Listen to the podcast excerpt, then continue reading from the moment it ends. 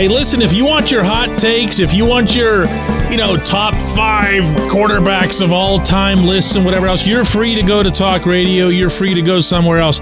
We talk about football around here, and I'm going to bore you to tears today with one specific facet of football. Good morning to you.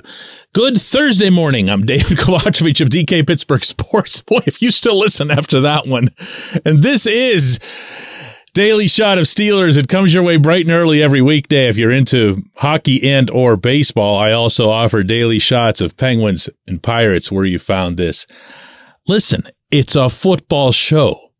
If you want, I can get into AB's five biggest crimes against humanity or whatever. It's going to get people to to you know talk or to call three three three hot takes are us or whatever. It's just that, that's not my style. Uh, I'm into the football portion of football. Imagine.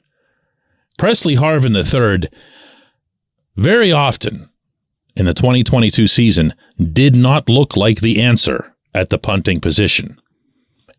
And the punting position is one of those, since I'm on the subject of, you know, hot takes and so forth, that becomes a hot issue in season, hardly ever discussed out of season. Why?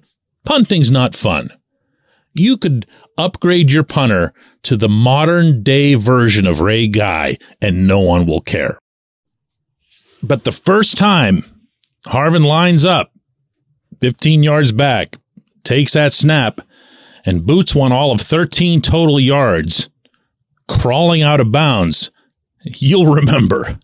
And he's prone to doing that it's felt at times over the couple years that he's been in Pittsburgh that he'll have one of those like every two weeks and you'll go, wow, what are you doing with this guy? And it'll also feel like, even if it's not necessarily the case, it comes at the least opportune time.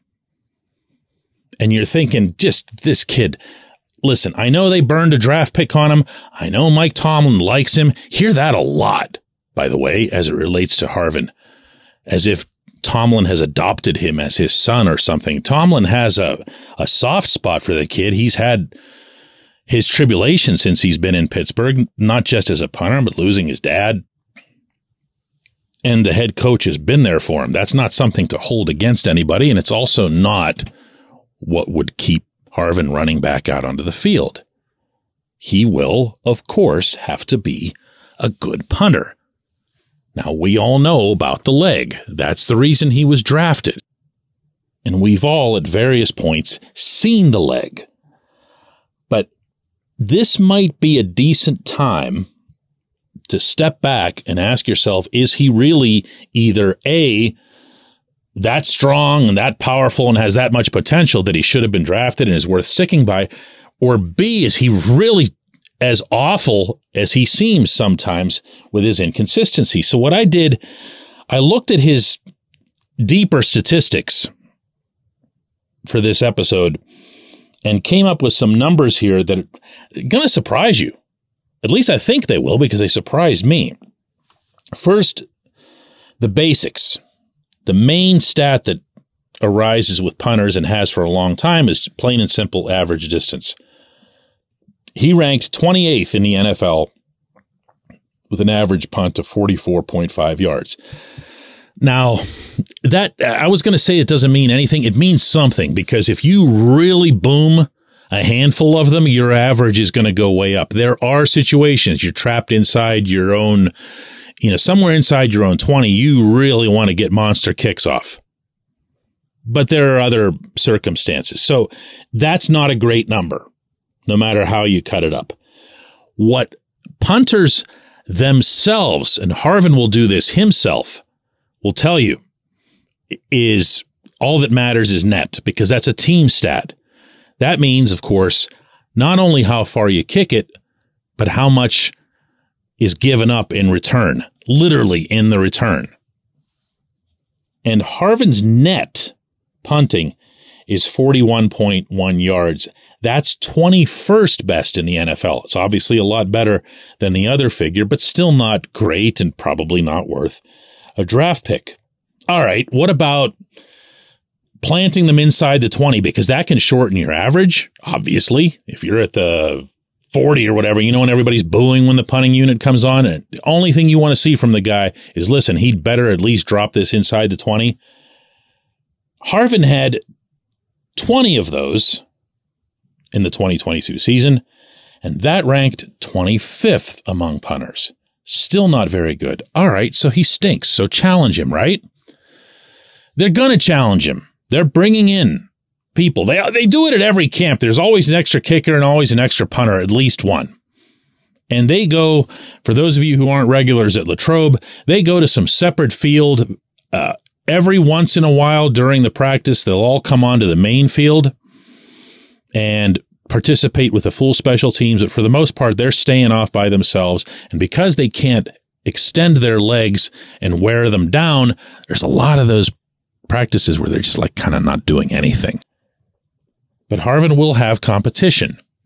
And what will make that competition difficult to gauge, no matter what you see in preseason games, or definitely what you see in Latrobe, is that Harvin has one other stat that I dug up, and it might be the most important one of all.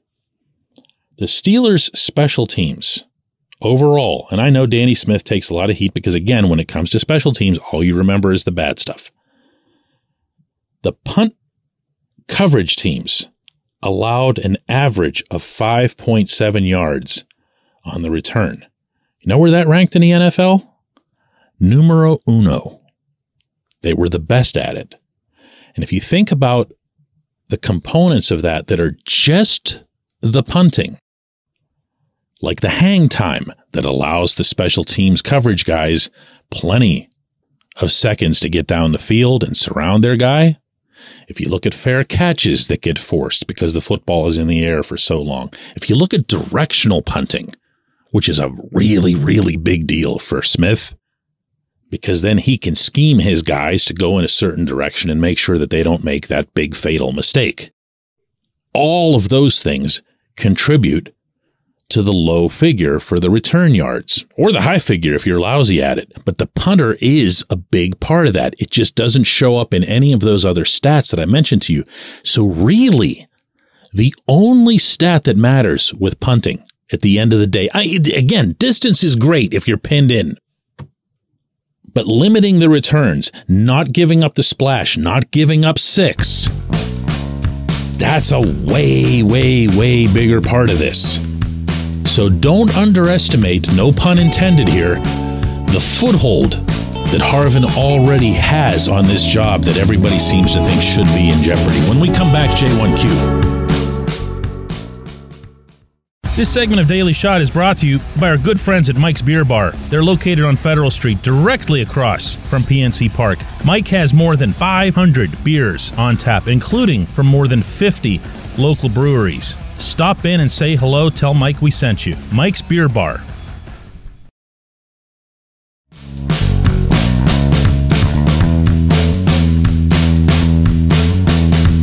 Today's J1Q comes from Matt, who says, DK, I actually had a dream last night that the Steelers were sputtering on offense and I was yelling at my TV, Fire Matt Canada! I love the new additions this year player wise to the offense, but even with the upgraded talent, is it enough to overcome this OC? The easiest way for me to begin answering that, Matt, is to go specifically at your word overcome. They're not going to be able to overcome the OC, certainly not in any literal sense. I do feel like for many years into the future, that all of us who followed the Steelers for a long time will have it resonating the way Ben Roethlisberger used to talk after a win, in which he clearly was influential in the play calling, where he wanted to make it known that it was him and not Todd Haley who thought of certain things. So we would have this, yay, Ben, because everybody hates the OC in all situations in all 32 markets.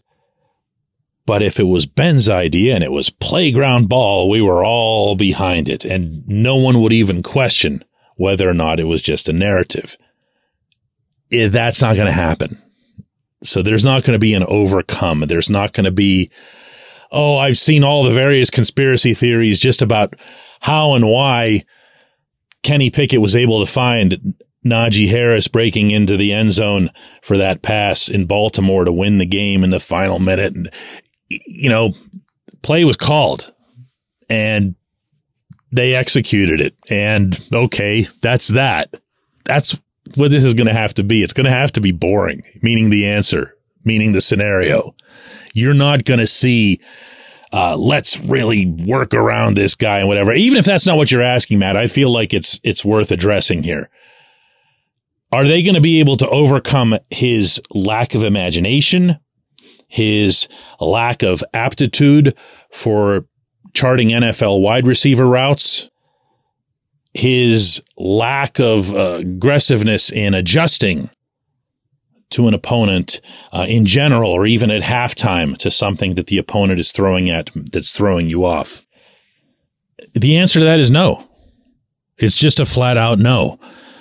You're not going to see the talent take over to the extent that it would overcome, to use your word again, lousy coordinating. Football is just way too scripted. It's just got too many pieces that are required to move in harmony for a single play to succeed. Never mind a drive, never mind an entire game, never mind 17 games. So this coordinator is going to have to be part of that or not. He can get fired. But if the players themselves, never mind the the pats on the back that come for Canada from above, as tepid as they are, they do exist. When you hear it from the players, when the players say we've looked back at 2022 film and we see the mistakes that we made and we know and we believe what would have happened in a positive sense had we executed those plays that are there, I'm inclined to believe them because I'll also hear it from them off the record. I'll also hear it in a context where a year ago I might have heard, wow, what are we doing here?